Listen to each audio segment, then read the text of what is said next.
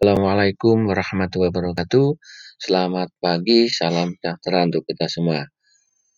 Selamat berjumpa kembali dengan saya, Muhammad Fahrudin, dosen kepabianan pada Politeknik Keuangan Negara STAN. Pada kesempatan kali ini saya akan menjelaskan tentang Undang-Undang Kepabianan, yaitu Undang-Undang Nomor 10 Tahun 1995 tentang kepabianan kan sebagaimana diubah dengan Undang-Undang Nomor 17 Pak tahun Bambang untuk memberikan 2006. uh, paparan materi terkait dengan Undang-Undang Kepabianan ya. Undang-Undang Kepabianan itu Undang-Undang Nomor tahun 95 sebagaimana diubah dengan Undang-Undang Nomor 17 tahun 2006 ya. Nanti kita akan sama-sama diskusikan materi ini. Uh, ini karena waktunya slotnya nggak banyak ya. Nanti mungkin ada beberapa yang saya highlight ya. Nanti ada sedikit akan berkanan. Sebelumnya saya perkenalkan diri dulu. Nama saya Muhammad Fahrudin, uh, lahir 9 Desember 68. Saya lulusan STAN ya, tahun 2090, lulusan Biaya dan Cukai. Kemudian saya kerja di Biaya Cukai selama uh, 26 tahun dengan mendapat tambahan uh, pendidikan terkait dengan uh, kepabianan maupun cukai. Ya, itu ada variasinya pendidikan saya. Kemudian pengalaman luar biasa tidak banyak, baru empat kali sebelum saya bergabung dengan uh, kampus alma mater saya, yaitu Politeknik Keuangan Negara TAN. Kemudian kalau pengalaman kerja, yang cukup beragam, saya mulai dari masuk tahun 91 sampai saya keluar dari uh, Bea Cukai, resign tahun 2016. Ya. Itu adalah gambaran terkait dengan uh, pengalaman saya selama Eh, selama saya menjalani tugas di Bea Cukai dan saya masuk STAN baru tahun 2019. Sekarang itu sedikit tentang saya. Mudah-mudahan kita nanti kalau sudah tahu, saling tahu, ya, kan untuk saling menyapa maupun bertanya ya. Nah, terkait dengan eh, undang-undang uh, ini, eh, undang-undang uh, kepabianan, barangkali nanti secara umum ya, itu materinya uh, yang terkandung di dalam undang-undang seperti yang ada di layar ini. Ya. Bapak Ibu semua sudah dapat materi ini ya? Sudah eh, sudah masing-masing sudah sudah download ya? Sudah ya? ya Oke. Mudah-mudahan nanti kita banyak diskusi ya. Jadi uh, nanti uh, model atau sistematika uh, pembelajarannya saya menerangkan materi nanti uh, interaktif tanya jawab gitu ya biar nanti eh, bapak-bapak uh, pada saat nanti membahas sesuatu biar nggak lupa bisa langsung ditanyakan kemudian diskusi. Ya. ya di depan ini di layar ini uh, terkait dengan materi pokok yang diatur di dalam undang-undang. Ya. Yang pertama sebagaimana undang-undang lainnya itu pasti ada ketentuan umum. Kemudian materi yang pertama uh, adalah pengangkutan. Pengangkutan di sini tentunya berkaitan dengan barang impor maupun ekspor atau barang lain yang dibawa uh, dengan cara pengangkut melalui luar daerah pabean. Kemudian uh, ada tarif dan nilai pabean. Nah, nilai pabean Bapak-bapak Ibu kemarin kebetulan sudah dapat nilai pabean ya. Nah, ini nanti kita sedikit mengulang lihat dari sisi undangnya. Apa uh, konsep nilai pabean itu. Kemudian ada biaya masuk anti dumping, biaya masuk imbalan, biaya masuk tindakan pengamanan dan biaya masuk pembahasan di Undang-Undang Pabean kita akan lihat apa. Kemudian uh, tidak dipungut tidak dipungut maupun pembebasan di sini nanti mengatur uh, jenis-jenis uh, uh, kegiatan yang atau atau barang yang tidak dipungut masuk. Dan kemudian ada pemberitahuan pabean. Pabean di sini kita bicara apa itu pemberitahuan pabean, kemudian bentuknya apa, kemudian bagaimana cara menyampaikannya dan dengan melalui media apa. Kemudian uh, terkait pembayaran dan penagihan ya. Kemudian ada tempat penimbunan. Nanti tempat penimbunan di sini ada tiga yang di yaitu tempat penimbunan sementara, tempat penimbunan pabean, dan tempat penimbunan tingkat. Nah, kemudian berikutnya kita lihat pembukuan. Adanya kewajiban pembukuan bagi eh, pihak-pihak yang terkait dengan kegiatan impor ekspor ya. Kemudian ada larangan dan pembatasan yang di lapangan sering disebut atas. Ya, kemudian ada barang tidak dikuasai, barang dikuasai negara, barang milik negara, dan kewenangan kewenangan pejabat kepabianan ini terkait dengan kewenangan pejabat dan yang diberikan oleh undang-undang dalam rangka melakukan pemungutan maupun pengamanan pemungutan negara. Dalam hal ini adalah pengamanan bea pemungutan bea masuk dan bea. Kemudian uh, kita nanti undang-undangnya juga memberikan di sana kewajiban-kewajiban, juga memberikan hak hak kepada pelaku usaha. Dalam hal ini importer, eksporter, dan pengangkut maupun pengusaha tempat tempat-tempat penimbunan ya ada yang namanya keberatan, keberatan dan banding. Kemudian ada ketentuan pidana.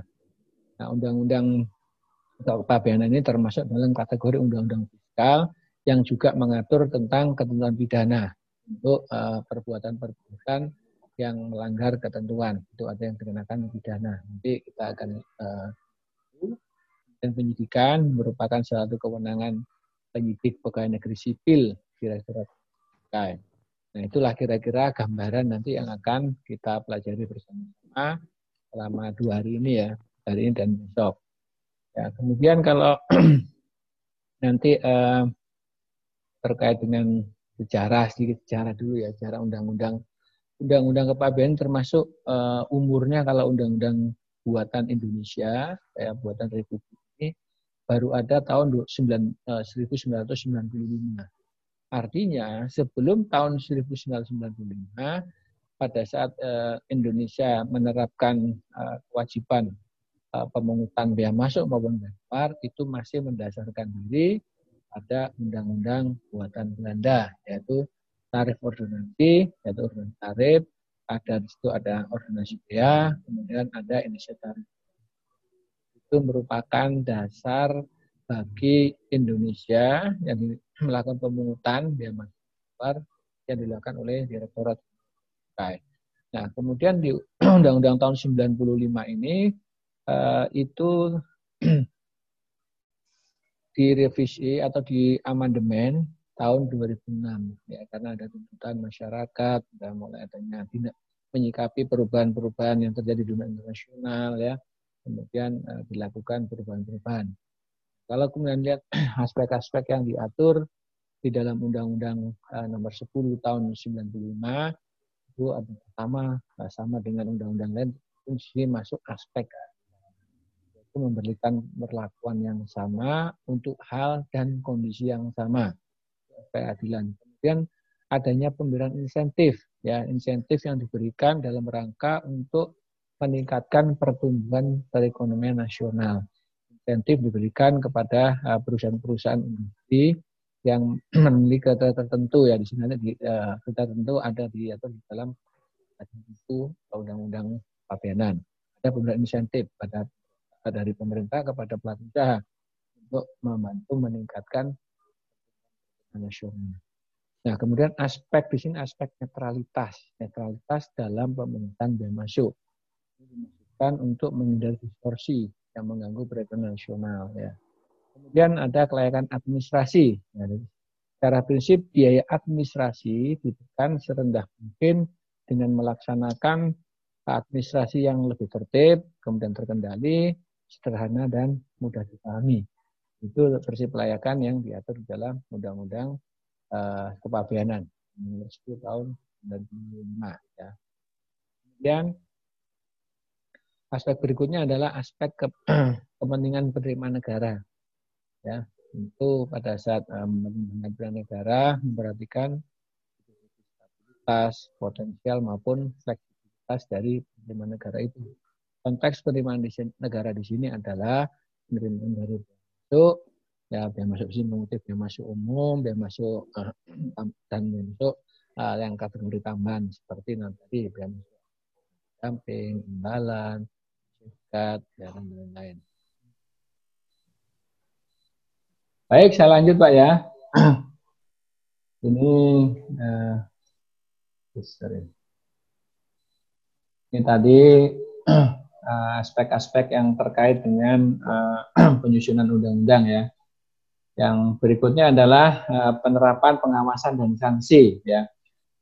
Walaupun undang-undang kepabeanan termasuk dalam Uh, undang-undang fiskal, artinya bukan undang-undang pidana, Namun di dalam undang-undang uh, kepabianan ini juga diatur ya, juga terkait dengan mekanisme pengawasan maupun sanksinya. Sanksi yang diatur di undang-undang ini adalah uh, berupa sanksi administrasi dan sanksi berupa pidana. Ya.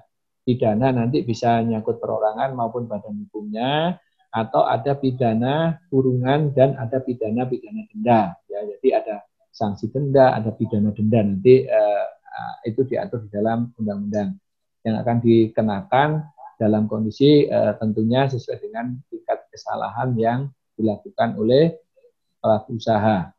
Kemudian uh, aspek berikutnya adalah wawasan Nusantara.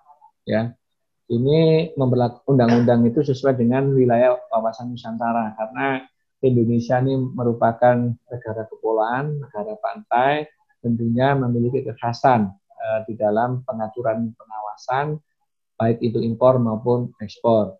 Aspek yang berikutnya adalah aspek uh, kepabeanan internasional. Jadi Undang-Undang Pabean itu juga mengadopsi apa yang menjadi kesepakatan uh, Bea Cukai Internasional karena Bea Cukai Indonesia itu merupakan bagian dari komunitas pabean dunia. Artinya, sistem yang dibangun di Indonesia itu berdasarkan panduan atau rujukan dari kesepakatan secara internasional yang disusun oleh lembaga uh, pabean dunia yang namanya World Custom Organization. Indonesia merupakan bagian dari itu.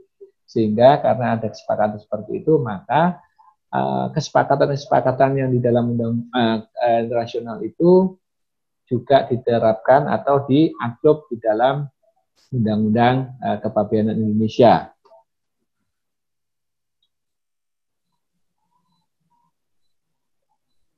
Berikutnya adalah terkait dengan uh, kenapa Undang-Undang Pabean Indonesia tahun 1095 itu kemudian dilakukan uh, perubahan.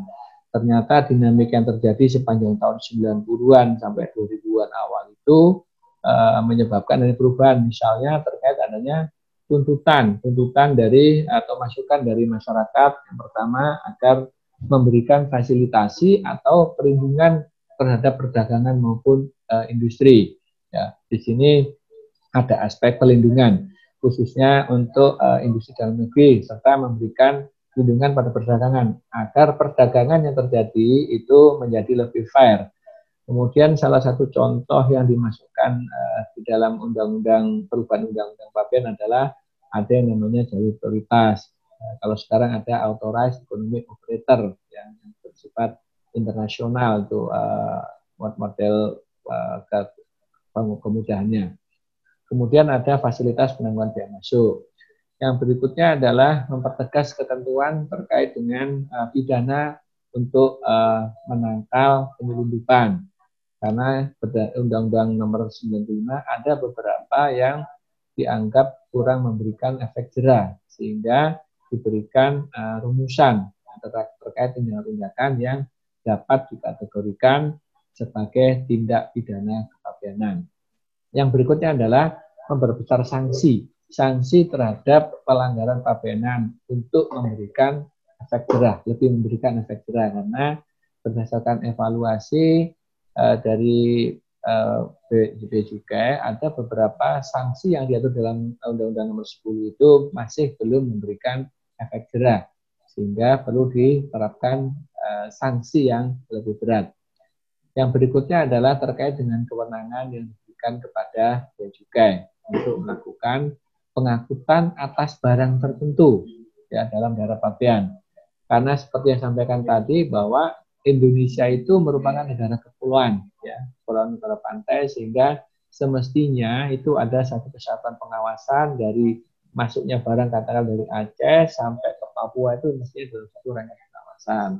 Ternyata karena di Undang-Undang 95 tidak dalam satu rangkaian itu digunakan sebagai modus untuk melakukan penyelundupan khususnya ekspor ya.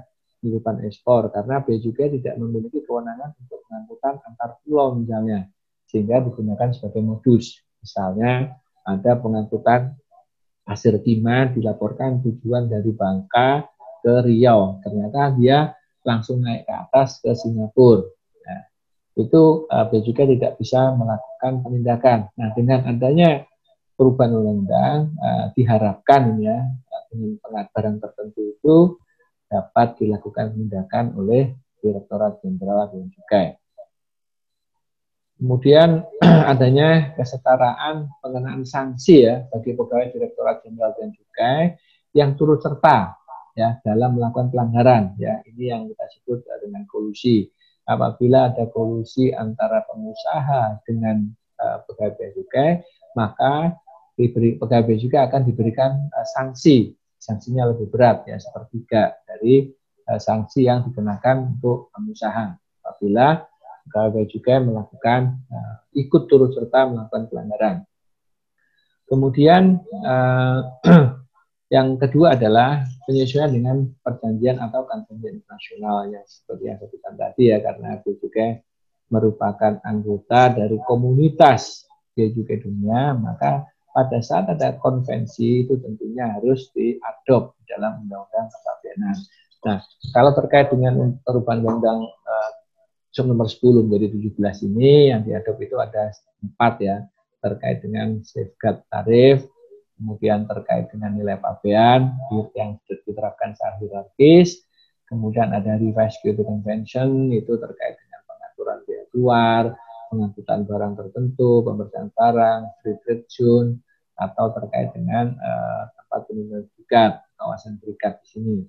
Kemudian ada deklarasi namanya deklarasi Arusha, itu mengatur kode etik bea cukai sedunia.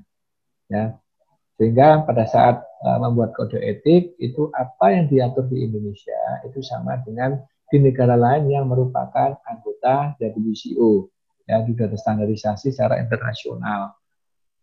Kemudian ada Nairobi Convention, International Convention on Mutual, Administrative Assistance for Prevention, Investigation, and Repression of Custom Office. Ini terkaitan dengan larangan dan pembatasan di bahasa di bahasa di bea cukai di Indonesia adalah latas ya larangan dan pembatasan serta uh, melawan penyelundupan pemberantasan uh, penyelundupan. Kemudian hal, hal yang baru yang diatur di dalam Undang-Undang Nomor 17 eh, tahun 2006 adalah adanya pemeriksaan secara selektif di sini. Pemeriksaan Paben itu ada dua, yaitu pemeriksaan berupa penelitian dokumen dan pemeriksaan fisik barang. Itu dilakukan secara selektif menggunakan manajemen risiko. Manajemen risiko di sini bisa risiko terhadap orangnya, importirnya atau eksportirnya, atau risiko yang melekat di barang. Ya. Nah, kalau barang, risiko barang ini yang menentukan pemerintah. Misalnya, untuk importasi beras itu kategori risikonya tinggi, harus periksa fisik misalnya. Itu yang ditetapkan pemerintah. Sedangkan kalau risiko melekat pada impor eksportir itu berdasarkan profil ya yang dimiliki oleh masing-masing uh, importir atau eksportir. Dia juga memiliki uh, data yang lengkap berkaitan dengan importir atau eksportir, ya performan keuangannya, ya kemudian perpajakannya, kemudian profil terkait dengan kepatuhan terhadap undang-undang pabean maupun pajak, itu juga memiliki profil per masing-masing uh, importer maupun eksportir. Kemudian yang kedua adalah penyerahan uh, dokumen pemberitahuan pabean itu melalui media elektronik. Ya, ini penegasan karena mengikuti perkembangan zaman yang kalau di awal 2000-an sudah mulai berkembang itu penggunaan media elektronik sehingga Indonesia uh, menyesuaikan diri ya, dalam hal ini adalah ya cukai dengan cara menyerahkan pemberitahuan melalui media elektronik. Kalau sekarang itu ada yang menggunakan sistem EDI, ada yang web based. Ya. Kemudian adanya pengawasan dan pengamanan impor atau ekspor yang pelaksanaannya ditekankan pada audit di bidang kepabeanan. Jadi eh, jiwanya adalah memberikan pengawasan yang minim di depan. Ya, di depan itu pada saat dilakukan kegiatan importasi atau eksportasi. Nah, pengawasan ini digeser ke belakang, geser ke belakang menjadi uh, pengawasan melalui mekanisme audit. Mekanisme audit nanti yang uh, diawasi berupa pencatatan, pembukuan atau hal yang terkait semua dengan uh, pembukuan itu nanti uh, dilakukan uh, audit oleh Direktorat Jenderal Bea secara prodik ya. maksimal dua tahun ya. Kemudian uh, yang berikutnya adalah terkait dengan uh, self assessment importer dan eksportir ya. Dalam hal ini uh, ya juga eh, sorry para pengguna jasa itu melakukan perhitungan sendiri, melakukan pembayaran sendiri, biaya masuk yang terutang dan bertanggung jawab atas kebenaran pemberitahuannya. Artinya pemerintah memberikan kepercayaan kepada importir maupun eksportir untuk melakukan perhitungan sendiri barang apa yang diimpor, kemudian membayar sendiri biaya masuk terutang serta harus ada pertanggungjawaban ini bertanggung jawab uh, untuk uh, atas kebenaran apa yang diberitahukan di dalam pemberitahuan pabriknya. Ya, di sini prinsip self assessment ya. Itu sudah uh, diadop uh, tahun 2006 oleh BJK. Nah, memang pertanyaan yang berikutnya yang sering muncul adalah kenapa BJK ya itu eh, kenapa harus ya barang-barang yang keluar masuk border itu harus diawasi dan dipungut biaya masuk. Tentunya uh, negara menginginkan uh, di negara itu uh, aman, uh, aman dari barang-barang berbahaya, baik berbahaya di sini baik secara fisik seperti bom, senjata, maupun barang-barang membahayakan secara mental, misalnya pemasukan ideologi tertentu, yaitu dengan cara menyaring buku yang berisi hal-hal yang menurut pemerintah itu tidak perlu tidak perlu diedarkan. Nah, waktu itu masih beredar terkait dengan komunisme misalnya atau terkait dengan mental itu eh, buku-buku porno itu dilarang. Itu yang nekat di depan adalah juga. Kemudian uh, kenapa dipungut masuk? Nah karena di sini pemerintah tentunya membutuhkan uh, penerimaan dari pajak ya di sini dari pajak berupa biaya masuk atau biaya keluar. Nah kalau untuk biaya masuk ini berlaku untuk semua barang dipungut biaya masuk baik itu nol maupun sampai 15 20 eh, persen sekarang ya kalau undang-undang 40 persen maksimal. Nah untuk biaya keluar eh, jiwa dari ekspor itu diberi kemudahan. Dimudahkan oleh pemerintah sehingga hanya sebagian kecil dari barang diekspor itu dikenakan biaya keluar ya tidak banyak ada empat kategori. Nanti kita akan bicara ke uh, belakang. Kemudian uh, itu dikaitkan dengan fungsinya biaya cukai yaitu pertama adalah menghimpun penerimaan negara itu revenue collection. Di sini uh, negara melalui cukai mengumpulkan uh, penerimaan negara berupa biaya masuk kalau terkait ekspor, kemudian uh, biaya keluar berkaitan dengan uh, ekspor barang tertentu ya tidak semua. Kemudian ini yang kedua adalah fungsi dari biaya cukai itu melindungi uh, masyarakat dari masuknya barang-barang berbahaya. Dari disebutkan barang peledak, senjata, ya, kemudian membahayakan di sini bisa menyangkut mental, gitu ada terkait dengan uh, video porno misalnya dan gambar porno atau ideologi-ideologi yang dianggap oleh pemerintah membahayakan itu uh, pengawasannya dibebankan pada uh, cukai. Kemudian di sini ada fungsi memfasilitasi perdagangan. Ini memastikan bahwa perdagangan yang terjadi di sini fair ya antara barang-barang dimasukkan dengan barang produk dalam negeri itu uh, dilakukan secara fair. Kemudian uh, mendukung industri dalam negeri dengan cara memberikan asistensi kepada industri, misalnya uh, juga memberikan asistensi di sini bagi industri untuk memberikan fasilitas, misalnya ada kemudian impor dan ekspor untuk barang-barang barang-barang baku yang diimpor untuk kemudian ekspor itu diberikan uh, dukungan berupa uh, fiskal dan prosedural, insentif fiskal dan prosedural ya.